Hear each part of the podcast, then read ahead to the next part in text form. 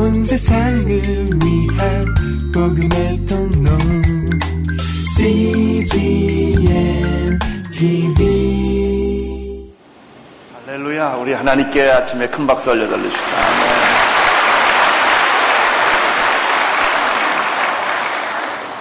기도하겠습니다. 주님, 저희들이 하나님의 말씀을 듣고자 합니다. 이 말씀을 듣는 모든 사람들 속에 예수님의 고난의 터치가 있게 하여 주옵소서. 그래서 이 고난당하는 세상을 승리하게 하여 주옵소서. 예수님 이름으로 기도드립니다. 아멘. 십자가란 고난을 의미합니다. 그것은 소풍 가는 것이 아닙니다. 그것은 낭만이 아닙니다. 십자가를 진다고 하는 사실은 오늘도 우리가 성만찬을 하겠지만 살이 찢어나가는 것이고 피를 흘리는 것이고 인간의 겪을 수 있는 인간이 겪을 수 있는 모든 고난이 집중되어 있고 요약되어 있는 것이 십자가입니다. 예수님은 이제 그의 사역의 크라이막스는 십자가를 지는 것입니다. 어떻게 예수님이 이 무서운, 이 고통스러운, 이 잔인한 십자가를 질 수가 있었을까? 여기에 예수님의 고난 터치가 시작됩니다. 고난 터치란 고난에 대한 예수님의 응답이었습니다. 즉, 고난을 받으심으로 고난을 이기셨다는 것입니다. 어떻게 고난을 이길 수가 있겠는가? 어떻게 죽음을 극복할 수가 있겠는가? 이 고난을 피하면 고난을 이기지 못합니다. 죽음을 피하면 죽음을 이기지를 못하는 것입니다. 예수님의 이 고난 터치라고 하는 것은 고난으로 고난을 이겼다는 것이죠. 거의 대부분의 많은 사람들은 죽이겠다, 고문하겠다, 라고 협박을 하면 누구든지 다 굴복하게 되어 있습니다. 고난을 이길 장사는 아무도 없는 것이죠. 그러나 예수님의 경우를 보십시오. 예수님은 십자가를 지셔야만 합니다. 십자가를 지셔야만 인류의 모든 죄를 구원해야 되겠는데 어떻게 예수님이 그러면 그 무서운 험악한 잔인한 감당할 수 없는 마귀가 계속해서 유혹하는 이 고난을 어떻게 그가 질 수 있겠는가 하는 것이죠. 기도를 통해서 자기 자신의 유혹을 이길 수 있었다고 한다면 실제로 고난의 현장은 어떻게 이길 수 있었는가? 대답은 하나입니다. 고난에 뛰어들므로 죽음을 선택함으로 고난을 극복한다는 것입니다. 이것이 다섯 번째 고난 터치입니다. 오늘 하나님의 말씀 38절을 함께 읽도록 하겠습니다. 38절 시작. 이때 예수께 함께 강도 둘이 십자가에 못 박히니 하나는 우편에 하나는 좌편에 있더라. 재밌는 사실입니다.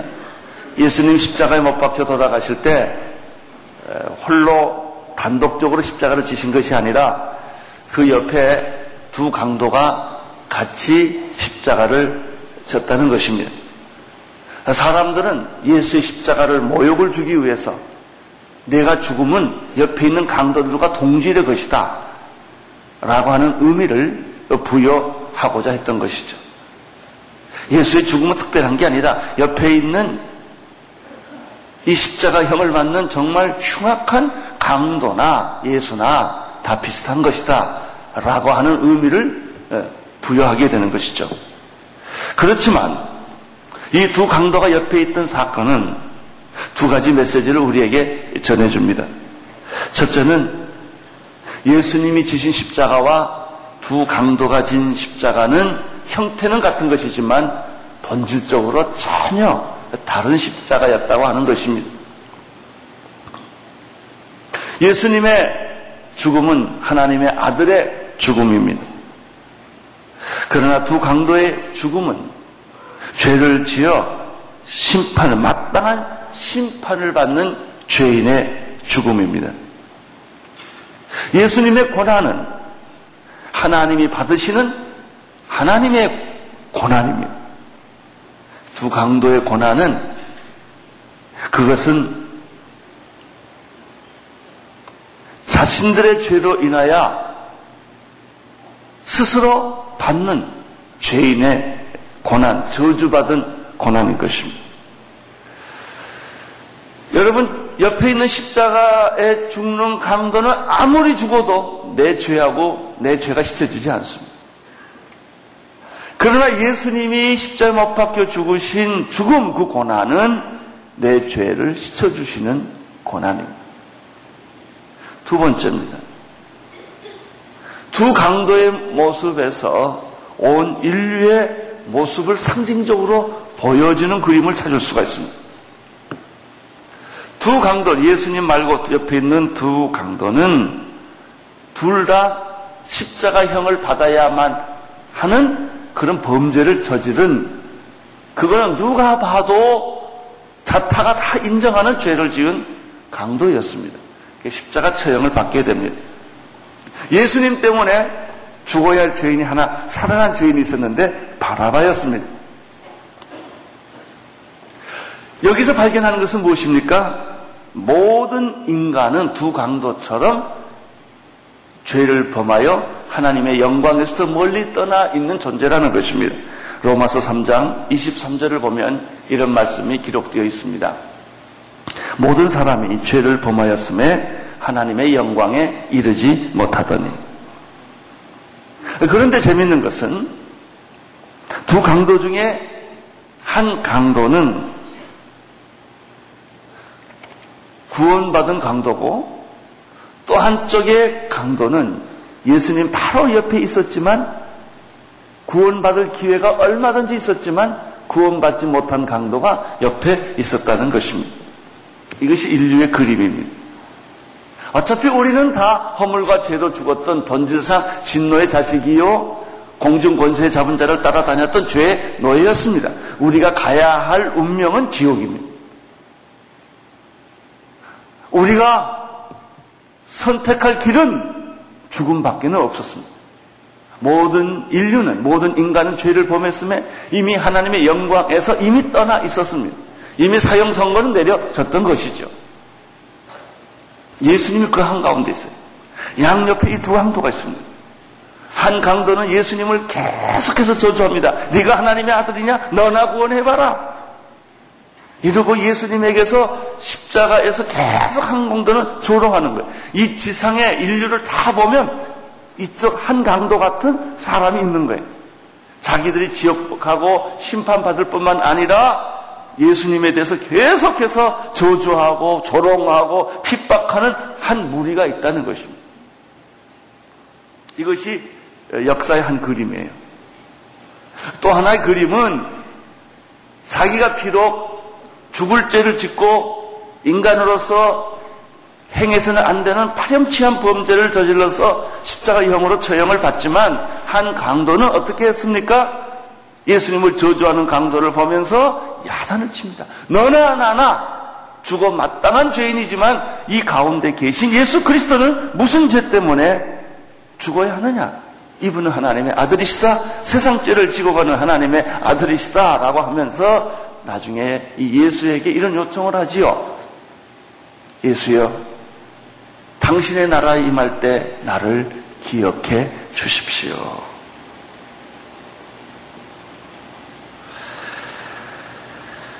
여기서 메시지가 하나를 더 발견할 수, 제가 두 개라고 그랬는데 하나를 더 발견할 수 있어요. 그거는 뭐냐면 구원이란 당신이 과거에 어떻게 살아왔던지 간에 마지막 순간에라도 숨이 끊어지는 순간이라도 구원을 요청하면 예수님은 응답하신다라는 메시지가 여기 있습니다. 그래서 자살하는 사람 보고 지옥 갔다 이렇게 말하면 안 됩니다. 왜냐하면 한강에 떨어지는 순간에 그 떨어지는 순간에 회개했을지 모르니까. 목매달아 죽어서 이제 죽는 순간에 막 죽는 순간에 마지막 이거 내가 잘못했구나라고 하나님 나를 기억해 주십시오라고 말할 수도 있으니까. 그래서 내가 사람을 보고 구원받았다 못 받았다 함부로 말하면 안 돼. 비록 구원 못 받은 것처럼 죽어가는 사람에게도 그렇게 함부로 속단하면 안 돼. 구원에 대해서. 그건 하나님에 관한 문제.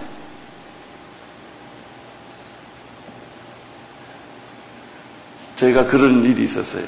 어, 제 아내가 미국에 있는 친구의 전화를 받고 어, 혼수 상태에 빠져서 다 죽게 된 분을 세례 안 받고 죽게 돼서 너무 그 미국에 있는 친구가 안타까워서 어떻게 가서 좀 세례를 좀 줘보라는 거예요.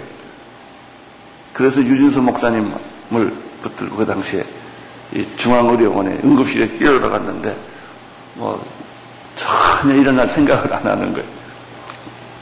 근데 그 사람을 깨워야 뭐 예수 믿으라 말도 하겠고 그럴 텐데 그리고 그냥 코마 상태에 빠져서 계속 있는데 그래서 그래도 갔대요 그 침대까지 그 침상까지 가서 기도하고 있는데 이 사람이 벌떡 일어나더래. 너무 놀래가지고 지금 이래 이래서 우리가 지금 당신한테 세례 주러 왔다고 그랬더니 아 세례 달라고 세례를 주고 나니까 그냥 또 쓰러졌어요. 그리고 하나님 나라 가셨어요. 그래서 그날 저한테 찾아와가지고 얼마나 흥분하는지 몰라요.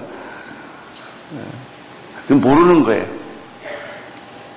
여기서 우리가 마지막 이 20두 강도를 통해서 배우는 메시지는 마지막 순간이라도 구원을 요청하면 하나님이 그를 기억한다는 거예요.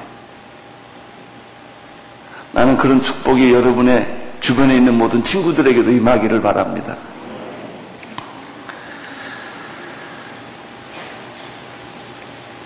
최근에 우리는 The Passion of the Christ라고 하는 어, 영화를 지금 아마 어, 저께부터인가이 영화 상영이 시작됐을 것입니다. 나는 우리 교인들한테 다 가서 이 영화를 좀 보라고 이야기하고 싶습니다. 너무나 많은 충격과 감동을 줍니다. 우리는 영화 보러 거기 들어갔다가 예수 만나고 돌아 나옵니다. 영화 봤다는 생각보다는 예수님의 순환과 고난이 이렇게 잔인하고 이렇게 처절하고 입을 열지를 못할 정도로 생생하게 예수님의 고난, 12시간의 고난을 그려놨습니다. 그 영화는 겟세만의 동산에서 땀이 피가 되도록 기도하는 예수님과 그 주변을 뱅뱅 도는 사단의 모습으로부터 영화가 시작이 됩니다. 그리고 체포를 당하시고 십자가에 못 박혀 숨이 끊어지는 순간까지 12시간의 동안에 예수님의 순환, 그 패션이 이 영화에 생생하게 2시간 넘게 기다려져 있는데 하여튼, 어, 하여튼 멍소리가 칩니다. 와, 예수님이 이렇게 얻어맞았나. 예수님이 이렇게 처절하게 얻어맞았는가. 모욕을 당하고 심하게 얻어맞고 끌려다니고 재판을 받고 드디어 사형 선고를 당하죠. 이 영화를 보는 모든 사람들에게 주는 충격은 첫째 죄 없으신 하나님의 아들 예수 그리스도께서 왜 이런 고난을 겪으셔야 된다는 질문을 끊임없이 합니다. 저는 이 영화를 보면서 또 한 가지 제 마음속에 끊임없이 생각나는 생각은 인간이 이렇게 잔인한가?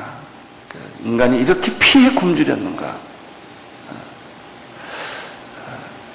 그 예수님을 때리고 채찍하고 어, 그 처음에는 때리다가 안 되니까 그 로마의 채찍은 제일 뒤에 새 부치가 있어요. 그걸로 치면은 살점이 뚝뚝 떨어지게끔 만든 고 이런 거 이런 걸로 그렇게 뭐 정말 인정사정 없이 앞뒤를 가리지 않고 머리 다리를 가리지 않고 사정없이 후려치는 그런 모습 속에서 인간의 원죄적인 폭력을 우리가 발견할 수가 있어요. 인간에 내재하고 있는 폭력성, 파괴성. 이것은 이성을 넘어서는. 폭력이라고 하는 것은 이성을 넘어서는 것이죠.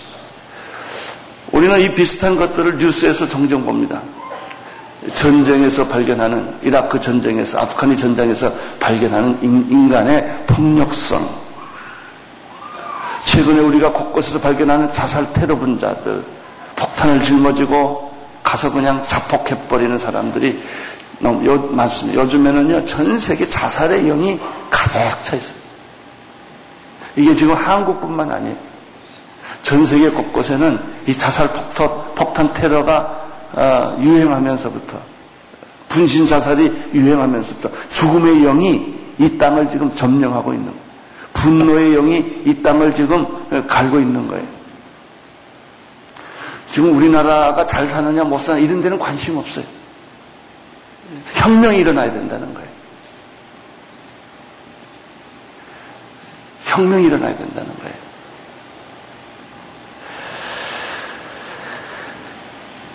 가난한 자와 어린아이를 착취하는 인간의 모습에서는 단순히 돈 벌겠다는 것 이상의 인간의 잔인성, 폭력성, 을 보입니다. 예수님을 모욕하고 십자가에 처형하는, 처형하는 사람들 속에서 단순히 예수님을 법에 따라 매를 치는 것이 아니라 매를 칠 때 그 인간의 모습은 인간의 내면 속에 숨겨져 있는 잔인성과 폭력성이 그대로 다 노출되는 것이죠. 피에 대한 굶주림. 이것은 폭력을 행하는 사람들, 분노하는 사람들을 그만 보면 그 뒤에 사단의 어두운 그림자가 왔다 갔다 왔다 갔다. 여러분 그 사람들 화나는 사람 혹시 본 적 있습니까? 사람 때릴 때 보면요 제정신이 아니에요. 때려놓고 내가 왜 이랬지 그래요. 이 화날 때는 아무것도 안 보입니다. 그 뒤에 마귀가 왔다 갔다 왔다 갔다. 이것이 인간성 안에 내재되어 있는 파괴의 본능, 분노의 본능, 폭력의 본능이 바로 그런 것들. 우리는 이것이 교양이라든지 도덕이라든지 예의라는 것으로 극도로 절제하고 있지만 어떤 부부 싸움 하는 거 보면요 아주 살벌합니다 아주 입에 담지 못할 욕을 정신이 없으니까 막 쏟아내고 눈이 막 확 뒤집어져요. 혹시 그런 거 본 적 있어요? 본 적이 있는 게 아니라 여러분이 그런 거죠. 여러분이, 여러분이 그런 거예요.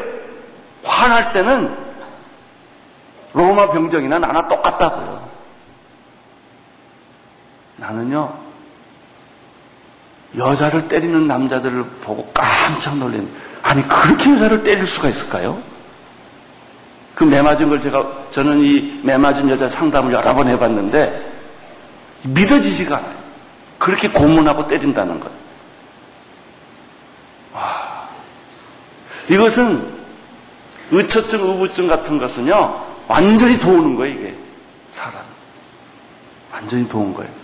그 안에 인간의 내재적 폭력성, 잔인성, 그리고 그 뒤에 마귀가 왔다 갔다 왔다 갔다 하는 거예요. 나는 우리 교회 안에 의부증, 의처증, 예수 이름으로 사라지기를 축원합니다. 이게 아주 무서운 것. 그 의심의 고삐를 절대 놓치지 않아요. 아유, 내가 이 말하면 흥분하니까 좀 이제 안 하겠습니다.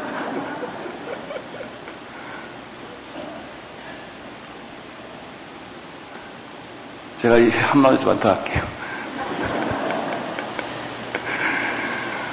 아, 그 처증 후보증 이거는 이거 큰 문제입니다. 오늘 혹시 여기에 비슷하게 관계되어 있는 사람, 내 설교 듣는 사람은 빨리 예수님의 이름으로 회개하고 빨리 돌았어야 했어요. 그 마귀가 뒤에 역사하는 거예요.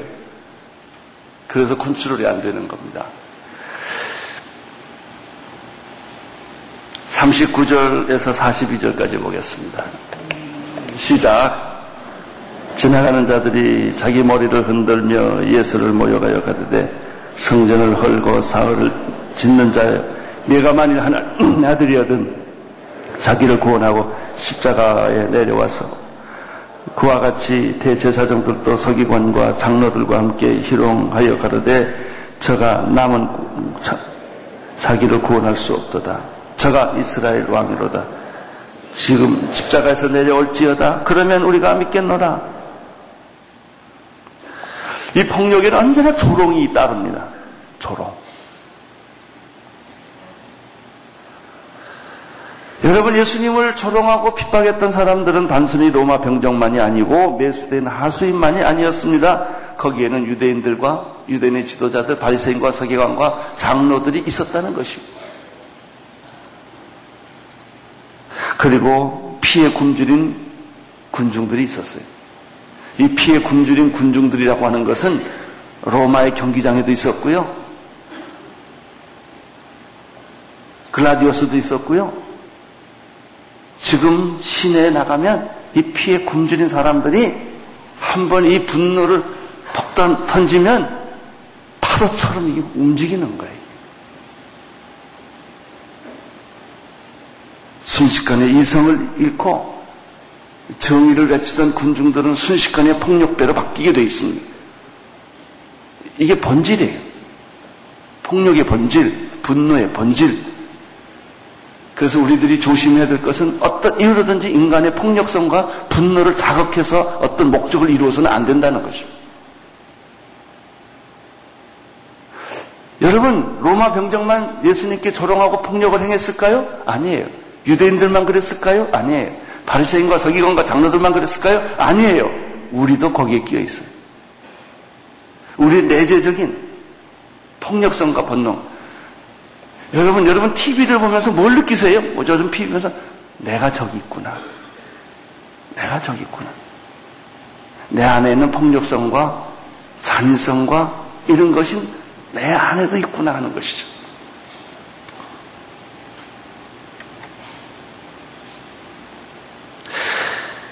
여기서 예수님에게 조롱하는 사람들의 조롱 소리를 듣습니다. 두 번째는 채찍을 가하는 폭력을 폭력의 소리를 듣습니다. 세 번째는 그러나 여기서 아주 중요한 거 하나를 더 발견하게 되는데 이런 조롱과 폭력 속에서도 변하지 않는 예수님의 얼굴을 발견합니다. 때리면 아파하시죠. 얼굴을 찡그리고 신음 소리를 내고 고통 소리를 내지만 예수님의 얼굴은 십자가에서 죽는 순간까지도 흔들리지 않았다는 것입니다. 이것이 예수님의 얼굴입니다. 예수님의 얼굴은 어떤 얼굴인가? 죽는 순간까지도 인류의 온 죄를 지고 가는 하나님의 어린 양으로서의 모습을 조금도 흐트리지 아는 예수님의 얼굴이 거기에 있습니다. 이것이 고난 터치입니다. 예수님은 고난을 받았지만 고난을 피했거나 고난을 거부하지 않은 것이 바로 고난 터치입니다.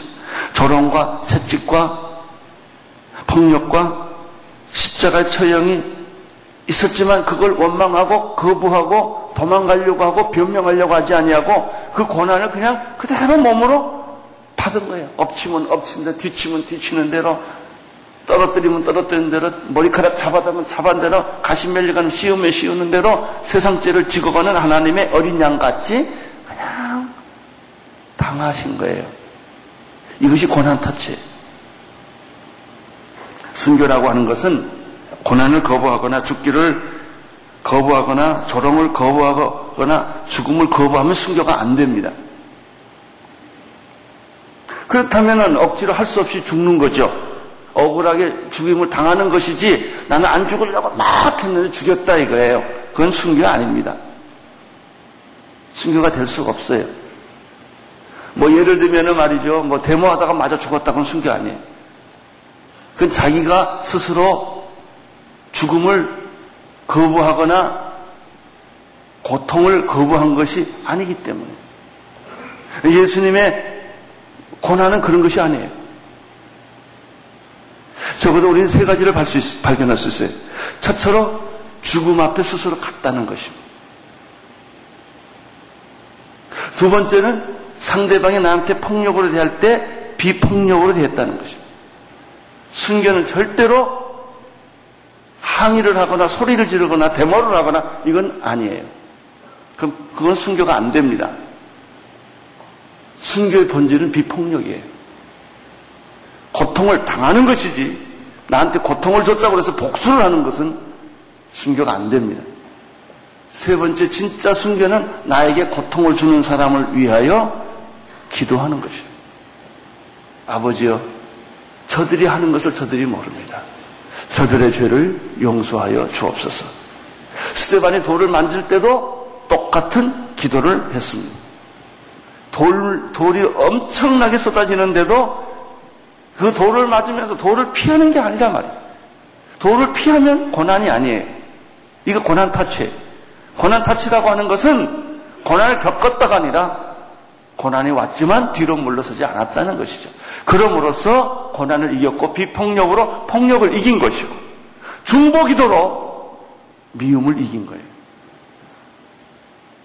사랑으로 미움을 이기는 것이고 비폭력으로 폭력을 이기는 것이고 죽음을 받아들임으로 죽음을 이기는 거예요.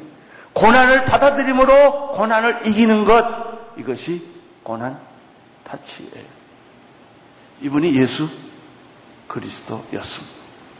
43절, 44절 읽어주십시오. 시작. 제가 하나님을 신뢰하니 하나님이 저를 기뻐하시면 이제 구원하실지라. 제 말이 나는 하나님의 아들이라 하였도다 하며 함께 십자가에 못 박힌 강도들도 이와 같이 욕하더라.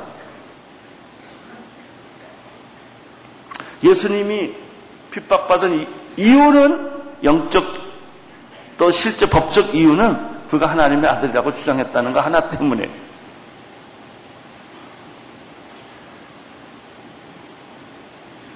예수님의 고난의 크라이막스는 무엇이었을까? 사람들의 매질과 조롱이 아니었고 하나님의 외면이었습니다. 그래도 고난을 받고 핍박을 받고 욕을 먹고 조롱을 겪어도 하나님이 나와 함께 계신다. 그러면 그 위로가 되는 거예요. 그 죽을 수 있어요. 진짜 고난은 하나님마저도 외면했을 때. 45절, 46절을 읽어 주십시오. 시작. 제 육시로부터 온 땅에 어둠이 임하여 제 9시까지 계속하더니 제 9시쯤에 예수께서 크게 소리질러 가라사대 엘리 엘리 라마 사박다니 하시니 이는 곧 나의 하나님 나의 하나님 어찌하여 나를 버리셨나이까 이 십자가의 절정 절정에서 어, 예수님께서 암흑 가운데서 외친 소리는 하나님이 나를 버리시는 하나님이 나를 떠나시는 경험이에요.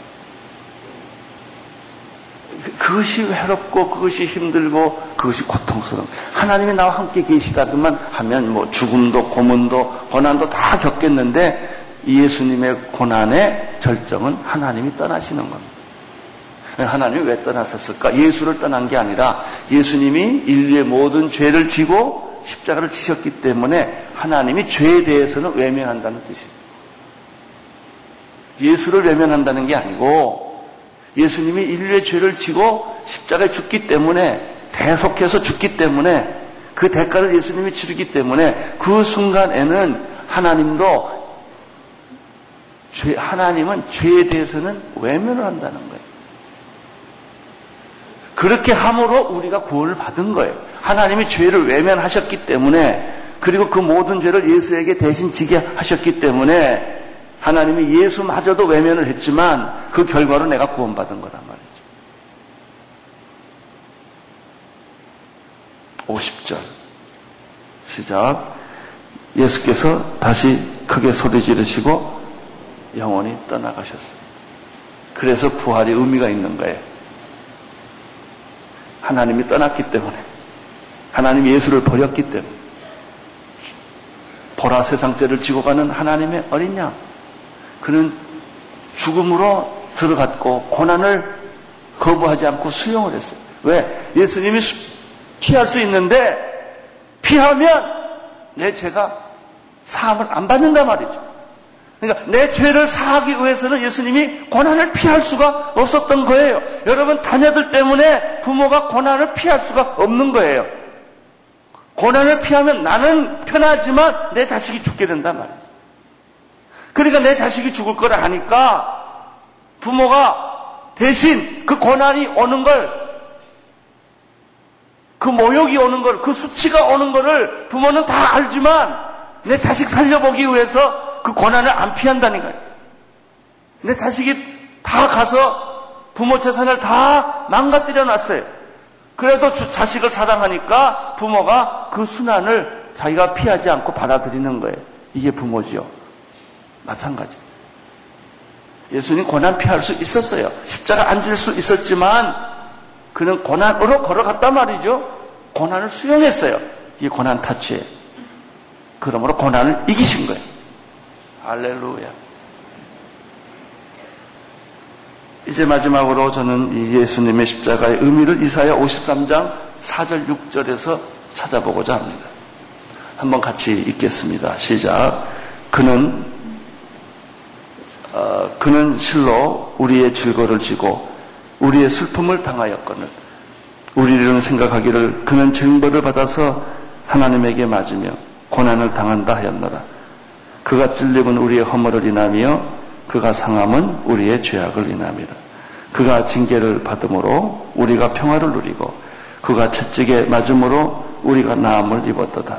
우리는 다 양 같아서 그릇 행하며 각기 제 길로 갔건을 여호와께서 우리 무리의 죄악을 그에게 담당시키셨다. 이거 십자가입니다. 그가 고난을 받음으로 우리가 나음을 얻었고 그가 채찍에 맞음으로 우리가 치료를 받게 된 것이죠. 할렐루야. 일주일 동안 고난을 묵상하는 한 주간 여러분에게 진정한 고난의 의미가 새롭게 해석되고 나타나기를 축원합니다. 기도하겠습니다. 하나님 아버지 십자가의 고난이 우리의 죄를 씻어주시고 예수님의 채찍이 우리의 병을 낫게 해주시고 우리의 절망을 치료해 주신 그 놀라운 은혜를 찬양하며 감사를 드립니다. 예수님 이름으로 기도드립니다. 온 세상을 위한 복음의 통로 CGM TV